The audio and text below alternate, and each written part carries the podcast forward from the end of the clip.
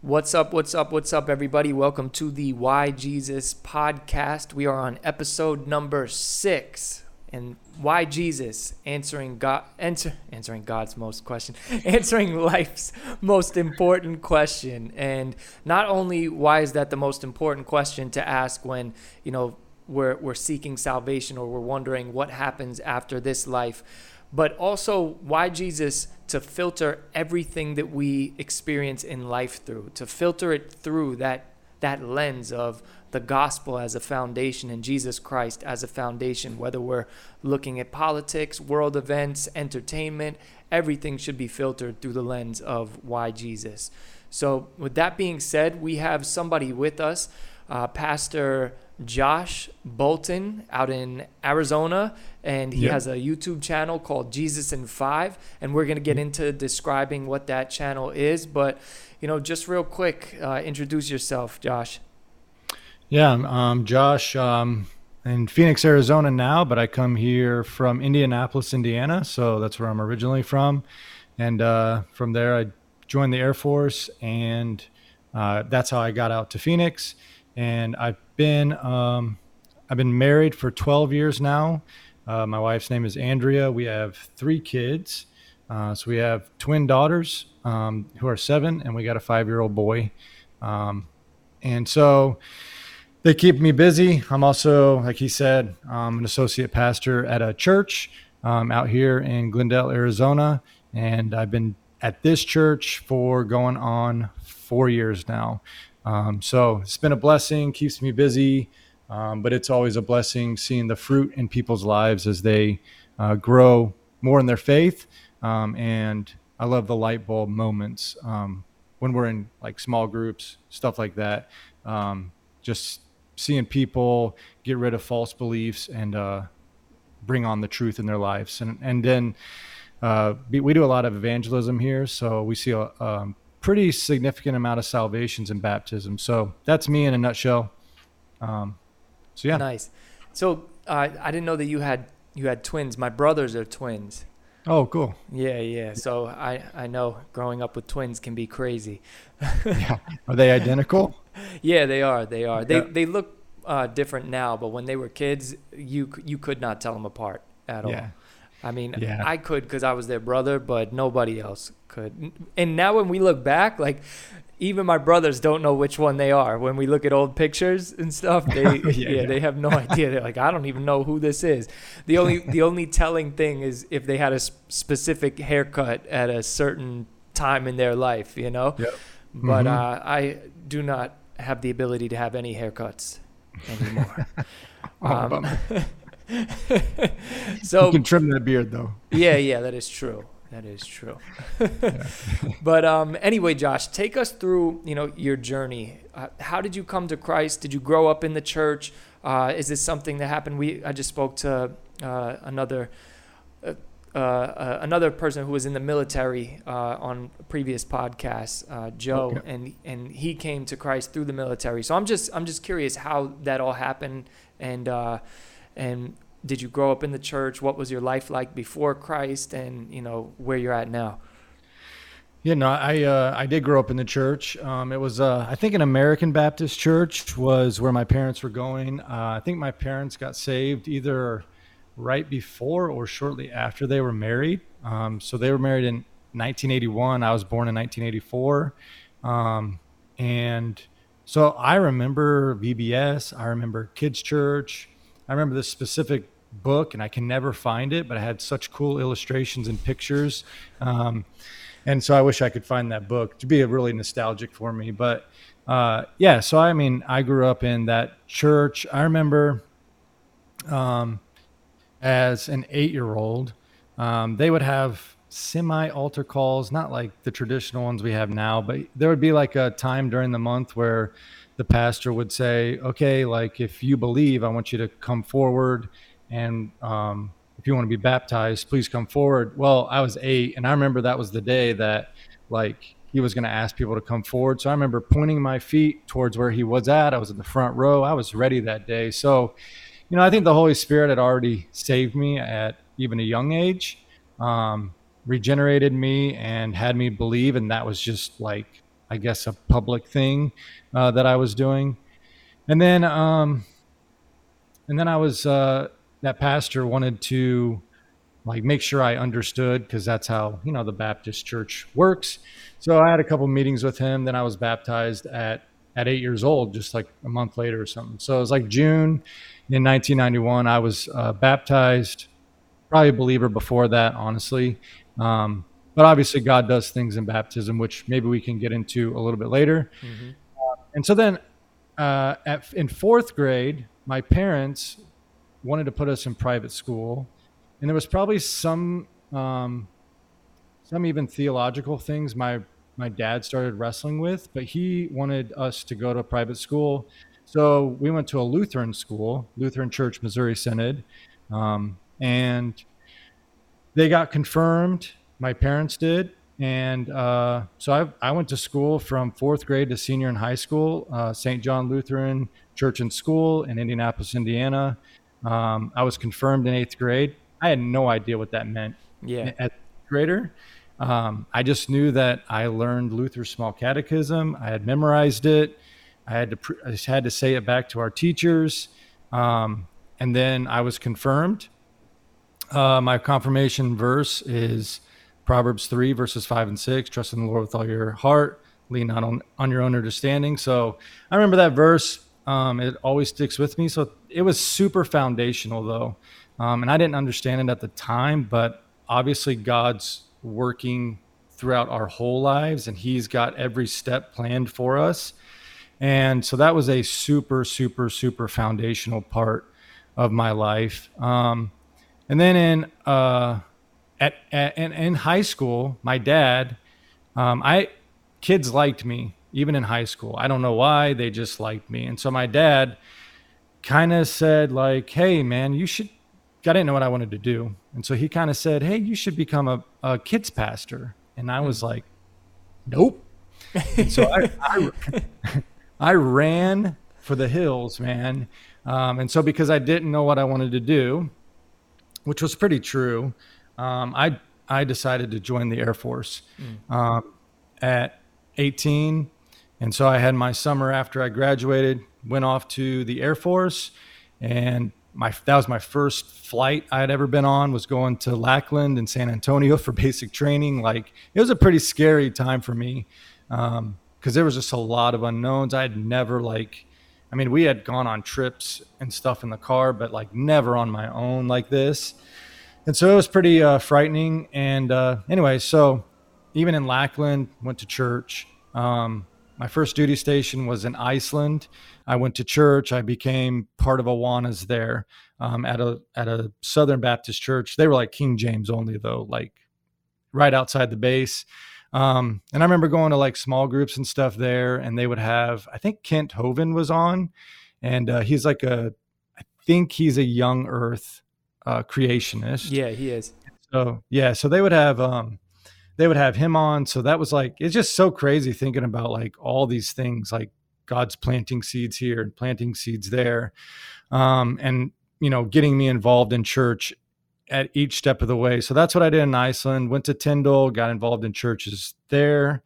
Um, and then I came out here to Phoenix for our tech, uh, like a shred off of my career field, uh, which was controlling aircraft because it was boring in Iceland. My job was super boring, super boring in t- at uh, Tyndall and in uh, Panama City, and I didn't like Panama City. I felt like so trapped there, and like ugh, it just the the the Gulf was there, and then it was like I don't know, it was just weird. I didn't like it there.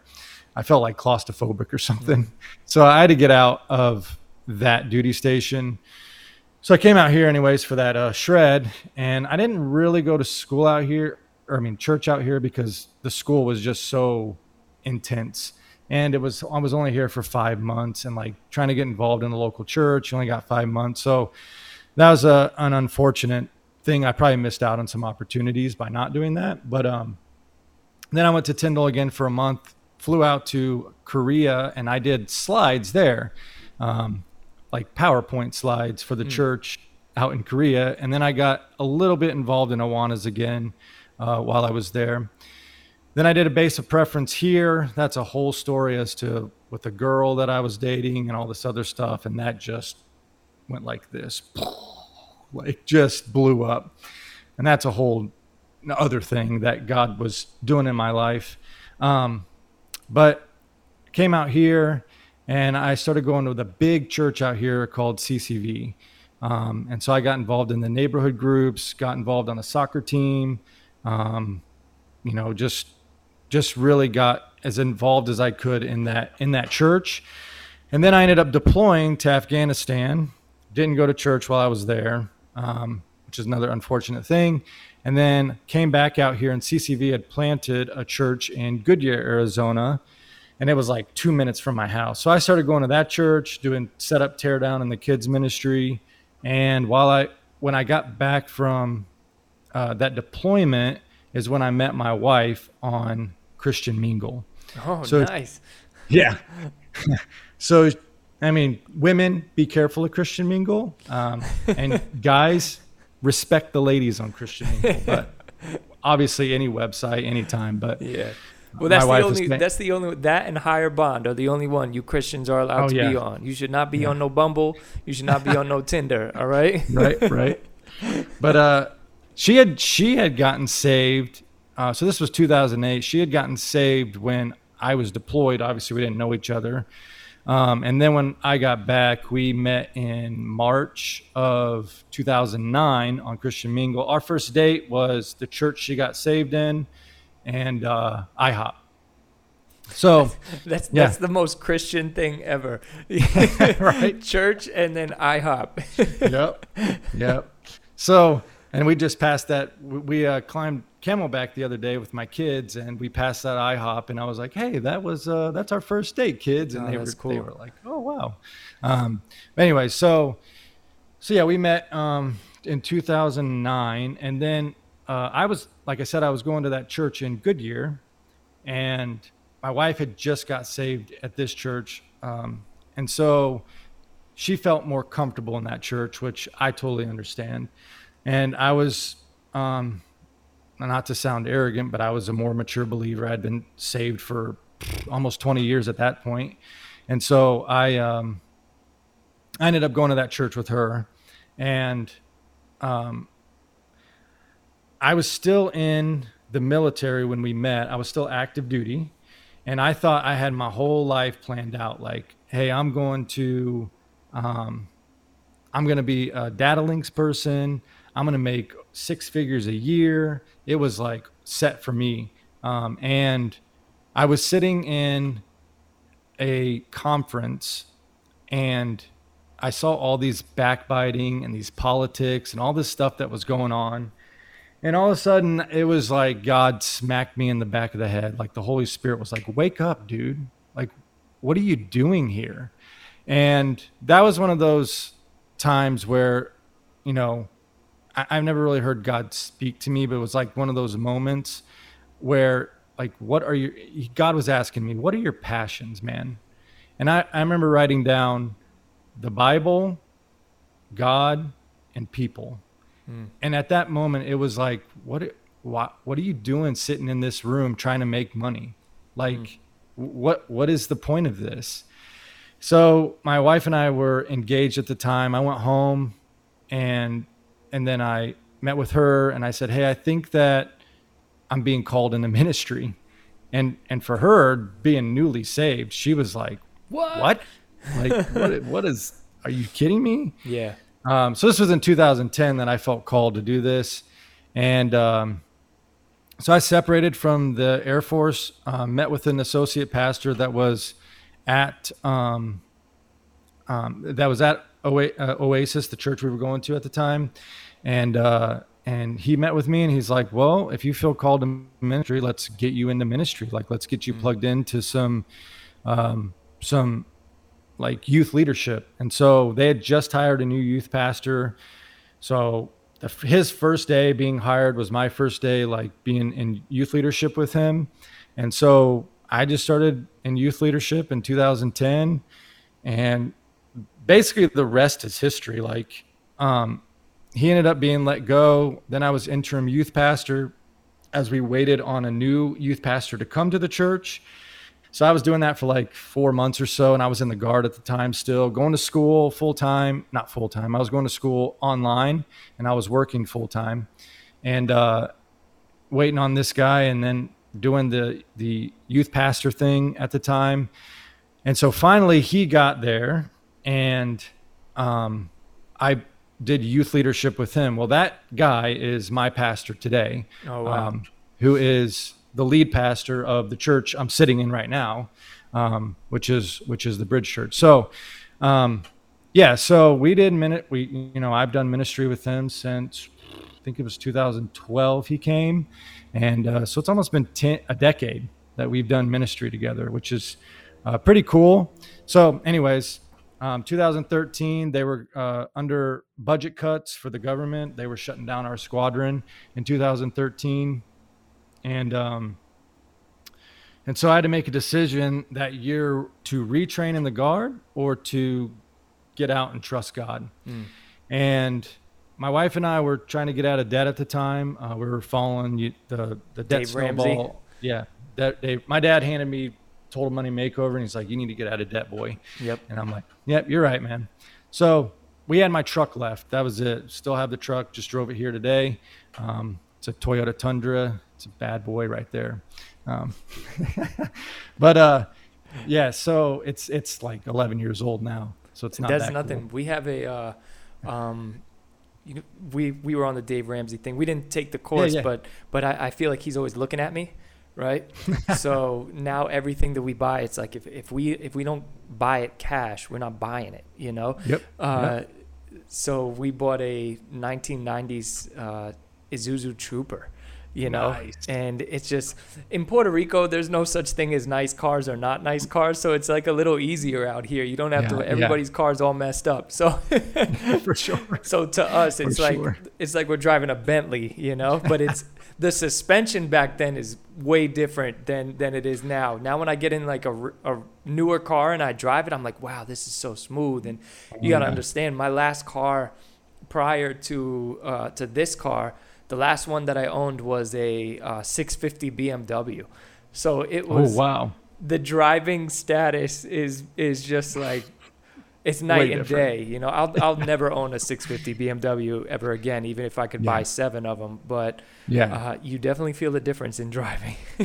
for sure. anyway, So- uh, side note. No, you're. Yeah, yeah. So, uh, so you know, we were trying to get out of debt at the time, and uh, my dad was visiting, and we went on this hike in Colorado, uh, backpacking trip with some other guys. My dad came along, and this was like my decision point: like, are you gonna stay in, or are you gonna get out? And um, at that point, I, I went on this hike. It was kind of like one of those like, man, you better seek God and get an answer kind of things.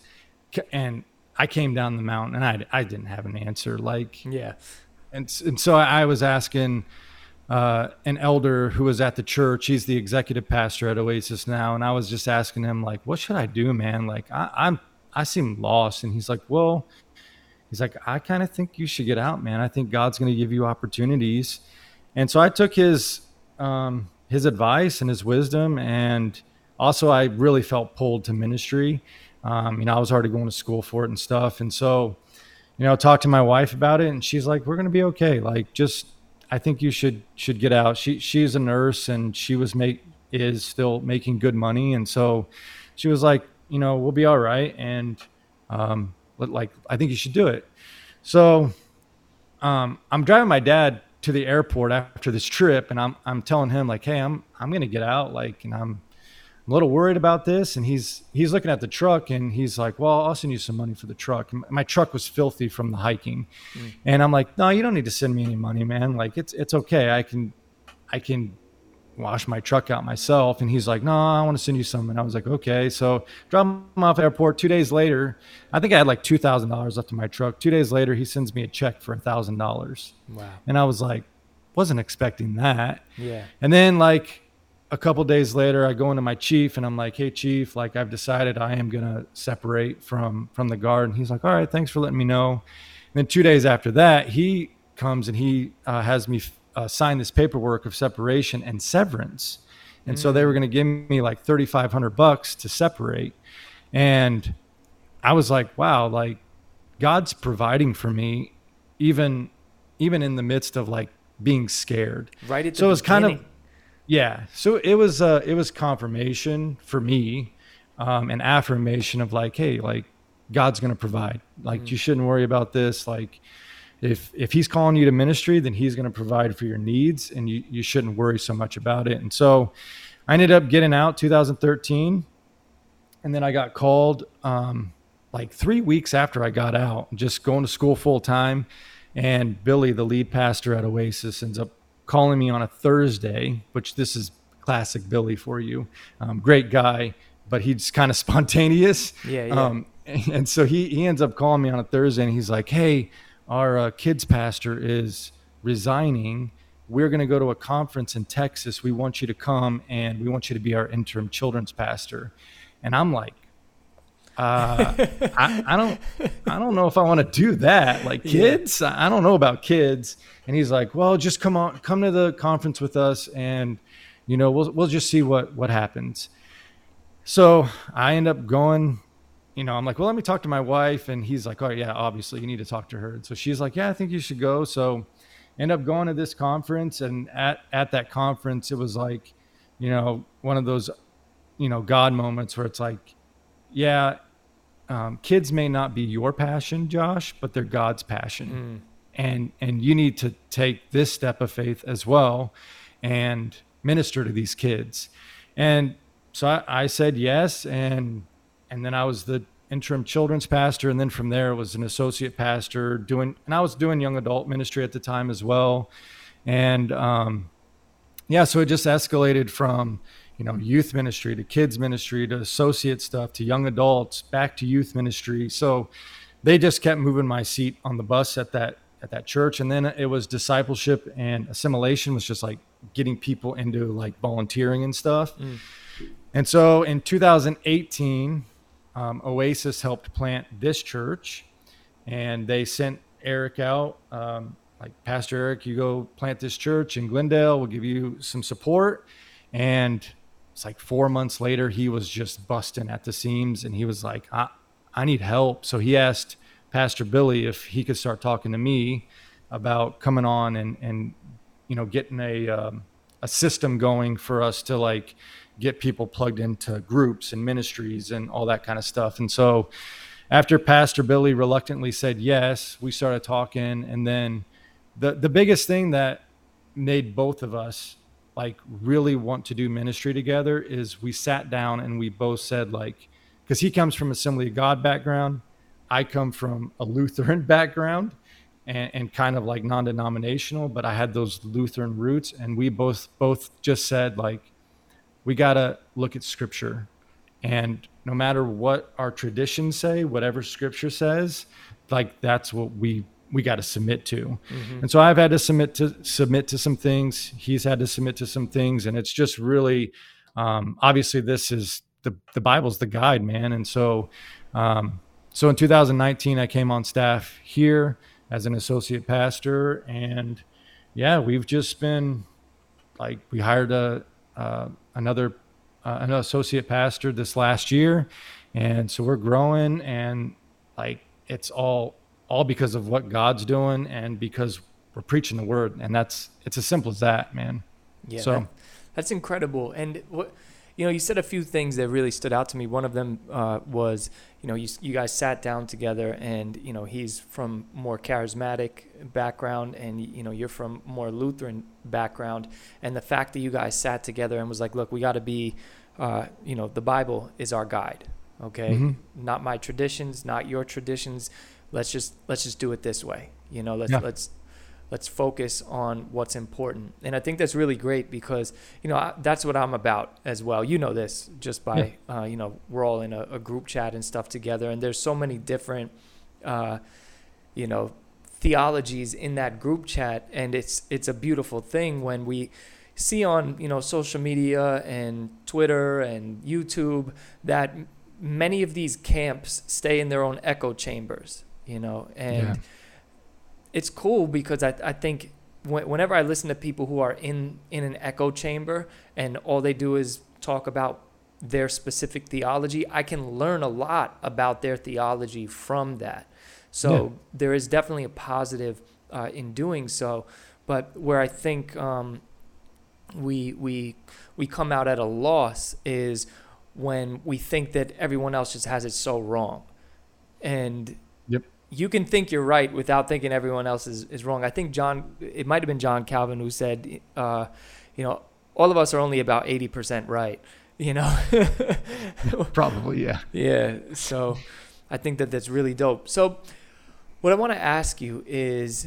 Um, you know, you, you said you were born in 1984. That means that when you when you got into the military, it was right around 9/11, right? Yep. Mm-hmm. Yeah. So when you joined the Air Force and you know you, you had to go to Afghanistan and stuff like that, eh, how did you balance that with you know you you already have your faith. You're somebody who is a Bible believing Christian, and now mm-hmm. here you're getting sent off essentially to war during one of the craziest times in this country's history. Mm-hmm. How did you deal with um, your emotions and how did you maintain your faith? I know you didn't go to church in Afghanistan. I'm pretty sure there's not a lot of churches in Afghanistan. There, there, was chapel though. I yeah, could have went yeah. to chapel.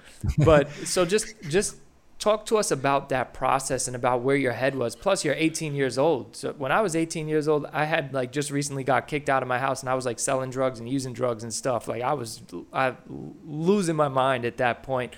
I couldn't imagine being an 18 year old getting sent off to Afghanistan, plus trying to like wrestle with my Christian faith all at the same time. Yeah. I mean, so for, you know, when I was, I was probably around 23 or 24 when I got sent to Afghanistan because that was 2008. but my first, you know, three duty stations, those were rough, man. Like, as an 18 year old in Iceland in a in a country I've never been in before. Oh, you can eat his fish. yeah. they had a good burger joint off off off base, so with some pretty good fries. Mm. Missed those fries and that seasoning. But anyways, um, yeah. So I, I think it was just friends, um, kind of coming. Out, I had to come out of my shell a little bit, like, and not be so insecure and reserved. So like that was a huge thing for me when I first joined, I, I had a lot of insecurity. Um, and I'll get back to your your other statement on the war, but mm-hmm. I had a ton of in- insecurity, and I had really good supervisors who were like, "Hey, man, like you you know what you're doing." You, are good at your job. Like you should be confident in who you are. You're, you're smart. Um, and so like those people being around me and like really encouraging me and, you know, speaking um, good things into my life and like really acknowledging like the person that I am, it really helped me to be more confident. And and then them making me an instructor and saying like, hey, you're so good at your job that you know we want to make you an instructor. And then we did this like um, we did this like challenge uh, against each other, and I ended up winning that. And so it was like all those things really helped develop me as as a person because I was very very insecure. And then, you know, uh, I think that helped me and kind of gave me some momentum going to Florida and then going to Korea. Um, I, I, dealt with a lot of anger. I wish I had read that book we, we talked about before coming live, Tactics, yeah. before. Um, I remember being in Korea and being a Christian and sitting down with a Buddhist at a table just in our squadron in our flight, and uh, she was a really cool girl, and she was just asking me like, "Well, why why don't uh, why don't Christians like?" Um, it was when the whole gay marriage thing was coming up, and so she was basically asking me like like why can't people be gay? and all this other stuff. And i was just t- giving her straight answers from the bible. And there was an atheist sitting there and he, all of a sudden he just goes who cares what god thinks? F god. And i'm like you did not just like say that. And so i did not hold my temper and i went off on him which was not godly at all or christian. And so i ended up just ripping into him and like just yelling at the top of my lungs at him. Our senior master sergeant heard me down the hall. He comes running in and like what are you guys doing? Get in my office now. So we go into the office and he's chewing us both out. rightfully so. I mean, it was it was ridiculous that we were arguing about this. But um, so I, I mean, I I've had my own mistakes and missteps and sins, even as a Christian. You know, dealing with non Christians and stuff, but having good friends too, solid friends um, in those areas. And then when I was deployed, I mean, I, I honestly don't know. Guys who did my job came back. They came back with PTSD. Um, they came back like kind of messed up. And I don't know if it's just God's protection or what the deal is, but right before I got there, there was uh, mortar attacks on the compound I was at. And um, the guy I was relieving was telling me all about it. He's like, man, like make sure you have your your rifle on you at all times. Make sure you have your guns. Like it's no joke. People try to jump the fence. Security forces took them out the other day. While I was there, we, I mean, it was pretty quiet. And so I think it was a lot of God's protection. Um, and then just understanding that sometimes, and I don't know if the war was justified or not, but because there's a lot of gray area and all of that stuff. But I mean, I think war can be justified at times. And so I think at the time I thought it was. And so um, that kind of gave me peace, I guess, about being over there and seeing all the death that I did see. It was just kind of like, you know, one of those things like this is kind of a necessary evil, I guess. I, I would probably think about it differently 15 years later, but yeah, uh, I mean, yeah. I, so I think a lot of it was just God's God's protection on my mind and stuff at the time. So I don't I don't have a really solid answer for you on that, but other than God God is good, I guess. Yeah. Um, I think it's so, interesting. Yeah. I think it's interesting that you said, you know, at the time you you justify it, and now, 15 years later, you're like, yeah, I probably wouldn't have viewed it that way, but I I guess that was kind of like how you could cope with it. Yeah, maybe. Um, yeah. You know, I don't know. I'm trying to like psychoanalyze the, the situation. I'm, I'm at a loss because you know I, I have friends who went out there and they, they came back absolutely different people. You know, yeah. they're different people. They're they're on meds today, or uh, you know now they're they're smoking a lot of weed because mm-hmm. um, you know now that now that you're able to smoke it for anxiety and stuff, which I don't get because whenever I smoked weed, I got super anxious. So. I, I, even before I was saved, I, I couldn't do it. I, I got right. super super anxious. So yeah. um, it's just interesting how how we grow as people and you, you look back and say, yeah, I probably wouldn't have viewed it like that, but I guess at that time, it's how you had to view it to to get through it. And and and it's what you're being told, like, hey, we're we're here looking for Bin Laden, and like we got to find him. You know, that's like that's our mission. Yeah. I mean, you do see the messed up things that the enemies were doing with their own wives and kids, and like shielding themselves and all that kind of stuff. It's like, man, that that's I mean, how how cold do you got to be to do that kind of stuff? Um, so, anyways, there, there, was some some odd stuff that happened as well from their side of the the fence. So, um, yeah. Anyways, yeah, yeah. I've I've read some stories. There was uh, there was like some lieutenant or something like that, or some sergeant who got kicked out because um, he there was uh, they had like pet boys, like they kept little boys as pets uh, tied mm. to their bed. Uh, some some of these um, uh, people in, in Afghanistan, and like I guess he just lost it when he saw it, and yeah. Uh, and like punched the dude in the face or something like that, and then they they kicked him out the military. So mm-hmm. Uh, yeah, I could imagine all of the yeah. craziness. My stepfather was in Vietnam, and and he said that he saw some craziness oh, out yeah, there, stuff that could get us demonetized. So yeah, for sure, for sure. so fast forward now. Now here you are. You got you just.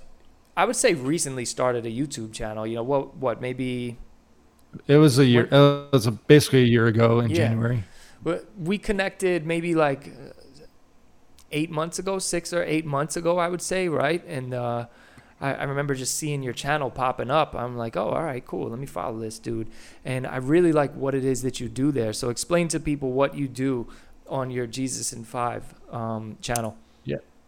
Yeah. I mean, I think it goes back to kind of the faith journey I've been on, which is, you know, you know, you you um, kind of understand that there's like pre-incarnate Christ and all those kind of things in the Old Testament. Like mm-hmm. you can see, like, oh, the angel of the Lord, Joshua bows down to him. That's a you know, a, a theophany or a pre-incarnate Christ, mm-hmm. and like that's cool. And then I ran into Fighting for the Faith, Chris Rosebrough's channel. And I've always wanted to do like some sort of YouTube channel or podcast or something. And I just, I mean, you know, you, you can get on there and talk about anything. And so I, have had friends, Christian guys who've like, yeah, let's do it, man. And, and then it just fizzles out and it never happens. And so I had been listening to um, Fighting for the Faith for like binging Fighting for the Faith. And then he did um, an Old Testament series and I can't remember what uh, old Christian's Guide to the Old Testament, something like that. It, you can find it on his channel. It's a playlist, yeah. but he was walking through the Old Testament, like Joseph and Abraham, and showing like what he was doing is kind of discernment. But he's like, these guys take these these scriptures from the Old Testament and they try to make it about us. Like Abraham had great faith, and so you got to have great faith, and like putting ourselves into the stories. And he's like, no, the story about Abraham and Isaac is pointing us to Jesus. And mm-hmm. so then he's like walking through that whole story and he's showing us Jesus. And it was like my mind just was like, like that's like incredible. Like I've known the Bible's about Jesus, but like when you have somebody walk you through it like that, it's it just becomes even more alive. Mm-hmm. And so then I started, uh, I ran across um, a couple other podcasts, 40 Minutes in the Old Testament, specifically with Chad Bird. And he did the same thing. And he was walking through the Hebrew because he's like a Hebrew scholar. And he's walking through the Hebrew. And like 40 minutes is kind of a long time. He like, it's pretty deep. And he's walking through that stuff. And so, like, it's not for everyone, but I mean, I, I really enjoy it. And so, you know, that stuff was like really making the Bible come alive to me. And then in 2020, I got my kids into jujitsu. And because I'm a vet, they have free classes for veterans. They got me into jujitsu. Nice. And uh, I had a friend here at the church hook me up with a gi. He hooked me up with a belt. And he's like, I'll see you tomorrow morning, 6 a.m. And he didn't show up till 6:30. And I'm like, come on, bro. Like, don't you know I'm in the military? I got to be on time. well, that, and I'm scared out of my mind because I'm going to this place by myself. Um, so yeah, so we, you know, I, I go there and he ends up, you know, kind of ratting me out. I, I was trying to be all covert and go in there as just like a guy, man. Like, just I want to be a dude and he ends up like yeah this is my my pastor and all this stuff and i'm like dude come on man and so so um, because the the black belt there is a, a former i think ranger and green beret he ended up like wanting me to be the class chaplain and so at first it was like hey can you pray for us and i was like yeah sure i can pray and it was only like three or four guys and so I, I started praying, and then um, I got injured, and he was like, "Hey, when you come back, I want you, I, I want you to come back, man. We need you here. We need you to pray for us." And so like I came back, and uh, and after my injury, and and so I started praying, and then all of a sudden one day he's like, "Hey, yeah, so." You know, this is our unofficial chaplain, and he's going to give us a little message today. Today, so listen up, guys. And, and I'm like, a message? Like, Jeff, you didn't tell me about no message. and he's like, oh, you can do it. Just give us a message. And it was, it was probably pretty terrible because it was so spontaneous. And, but it was around Christmas. So it was like two years ago, like right around this time. And I'm like, okay, I'm just going to tell you about Jesus being born. Yeah. And so I ended up doing that really quickly. So I did that for like a year, like just tell, showing guys Jesus from the Old Testament. And one day, like I said, I'd always wanted to do like a channel or something. So one day I'm just sitting and I'm like working through all these channel names and and like a bunch of them are taken and stuff like so finally i'm like well i share this i shared jesus in five minutes with these guys at jiu-jitsu and i'm like ah jesus in five i want to see if that domain is available so i searched it real quick it was a dot com it was available i was like all right i'm jumping on it and so nice. Um and so you know and i don't have a lot of time for like 40 minute videos like I guess I could do them live, but I'd probably be pretty terrible and stumble a lot and all that kind of stuff. So, so I just decided like, all right, I'll do this these five minute videos. Um, so yeah, that's that's kind of the evolution of where that took place. So my channel is right now. Today I posted a video on Melchizedek, which is the back half of Genesis 14, and showing how Melchizedek points us to Jesus. Um, and so I'm just working through passage by passage, um, kind of taking the nuggets I learned from Chris Rosebrough, Chad Bird, uh, Daniel Emery Price, and then going from there and using the tools that they gave me to find Jesus in the Old Testament. And I try to do it in five minutes because I know people don't have a ton of time when we have so many content creators and everything out there. Um, and so I've gotten feedback too. Like one guy, he's like, "Yeah, I just listened to it on my way uh, on my way to work. It's a five minute drive, and so I love that they're so condensed. They're five minutes, and um, they they're kind of my Kickstarter to the day or whatever." Um, and then after he tells me that, he starts talking with another guy, and then it's just f this, f that, and like because it's like okay, you got to do something, man. You got to do something. it's it's interesting, um, but yeah. So I mean, that's it is what it is. That's awesome. When I first learned about uh, types, right? Like, yeah. I, I, I understood the Bible was about Jesus, but uh, it wasn't until I got a study Bible where it was, you know, it would say, "Oh yeah, this person's a type of Christ," you know, mm-hmm. to to to foreshadow that. And there were so many uh, types of Christ. You know, I, I, I read the footnotes and it says, yeah, this person type of Christ, this person type mm-hmm. of Christ. And at first I thought it was like blasphemy. No way, I got a wrong study Bible. You know, but that was until I fully understood what it meant. And when you uh, you know, as you said, it, it makes the Bible come alive because you're like, wow, the way that it all you know, this is written over 1500 years pretty much with all these different authors and 66 different books and the way that it all is just like it it meshes together, it harmonizes in such an incredible way that yeah. once you realize what a type is, it's so illuminating, right? Mm-hmm. And it gets you excited for Christ. Yeah. Oh yeah. Big time. Yeah, so today like you know, uh, talked about bread and wine um, because Melchizedek ends up giving Abraham bread and wine. And so, bread and wine, what does that sound like to you? Yep. The Lord's Supper, right? Where he institutes the Lord's Supper. And so, like, um, just like little things like that, or when you see in Jonah where uh, it says seaweed is um, around his head, like that's a type and shadow of, or a shadow, I should say, of the crown of thorns that's going to be placed on Jesus' head. Like when you see these things in scripture, it does. It just makes the gospel narratives come alive and what Jesus has done for us. It's like, oh, it's all that's what he means by like when Moses and the prophets say that the Christ shall suffer, be buried, and rise from the dead. Mm-hmm. That's what he's talking about. And then Jonah gets spit out of the whale, whale and it's or the fish, whatever you want to call it. But and then he gets spit out of the fish, and it's like that's a shadow of Jesus's resurrection from the dead. Um, so like all of that stuff is all over the scriptures, and I know we talk about it a lot, and we say like, yeah, we know Jesus is on, in the on every page, like, um, but actually diving into it, I think is important uh, to show people. And then I had another guy, a friend of mine, he um, posted on I think not not the video I posted today, but the last one I did, and he was like, "Hey, I'm reading the the Old Testament now, and I'm finding Jesus myself in there." Wow. And I'm like, "That that's what it's all about, man. It's not about me necessarily teaching you every little thing, but it's about you reading it yourself, and then Jesus, you seeing Him, and and and uh, remembering what He's done for you, and being comforted in that.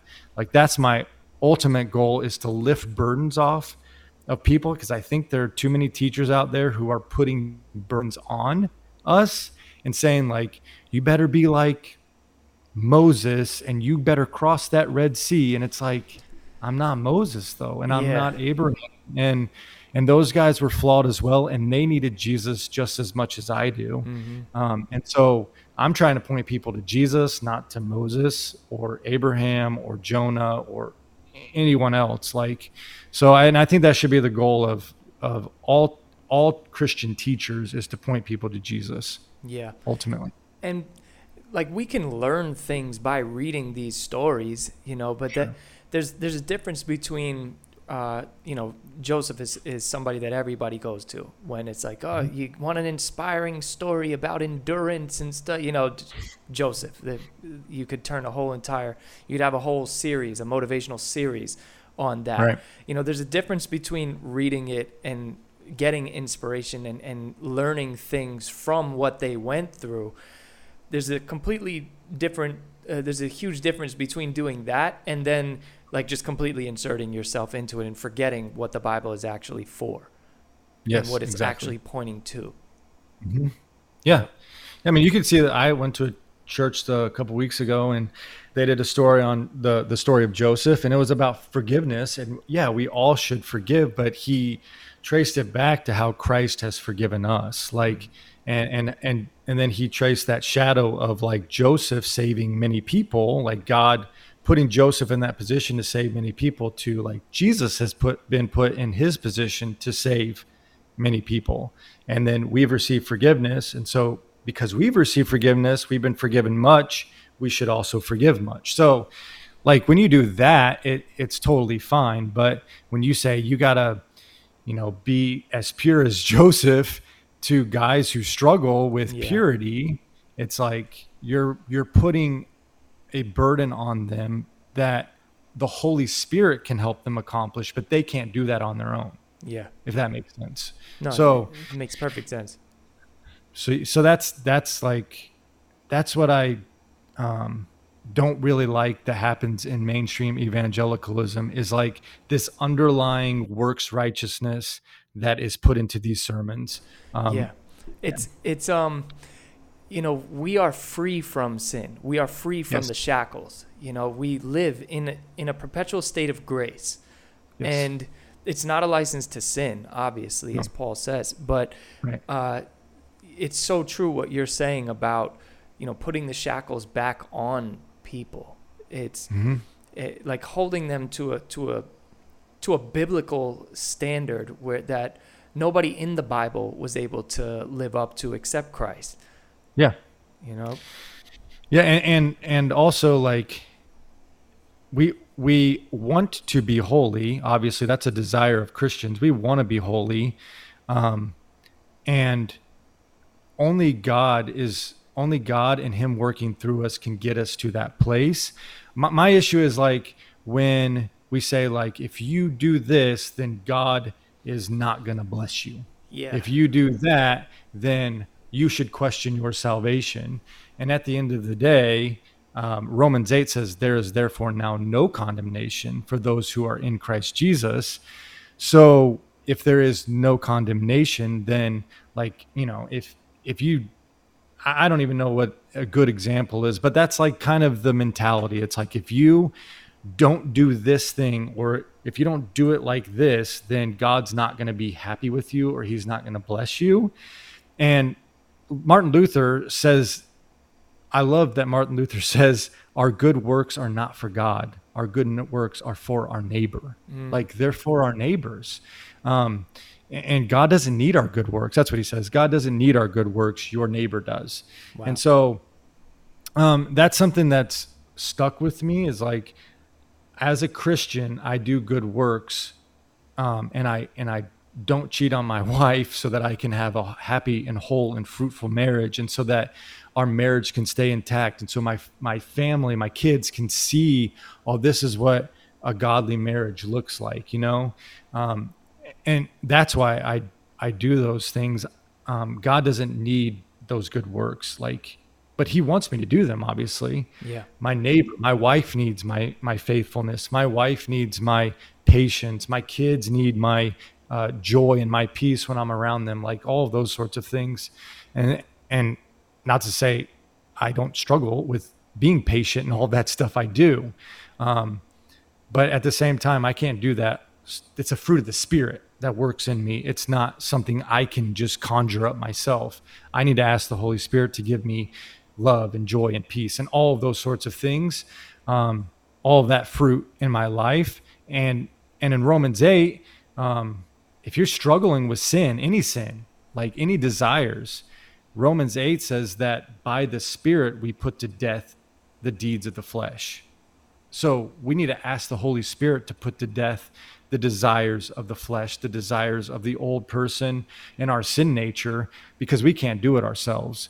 And and I think that's kind of what goes missing in a lot of mainstream evangelicalism preaching today is the power of the Holy Spirit, the actual power of the Holy Spirit. Yeah, yeah. And what he does. You gotta you gotta put an asterisk on that, you know, with, a, with a footnote at the bottom. Uh, and I think that that's, uh, you know, what you're saying there is so valid. The actual works of the Holy Spirit, you know, that that generates the fruit of the Spirit in people's Mhm. lives, and Yeah. therefore makes you a, a makes you better to be around. Makes you, as you were saying, a better husband, a, a a better father, a better friend, a better pastor. And Mhm. it, it's not of our own doings. You can't like grit your teeth and and all right, I'm gonna be a better. You know, it, maybe that'll work for uh, a short amount of time, but if you want Yeah. long term, the Spirit got to do it. Yeah, big time. Yep. Yeah, totally. So we are. Uh, I would love to keep talking with you, but I, you know, this hour kind of flew by, and if I didn't have another live, I would just say, "Hey, let's keep going." Um, but I, I got another live I got to get to. We didn't even talk about some of the stuff I wanted to talk to you uh, about. So yeah, no but- worries.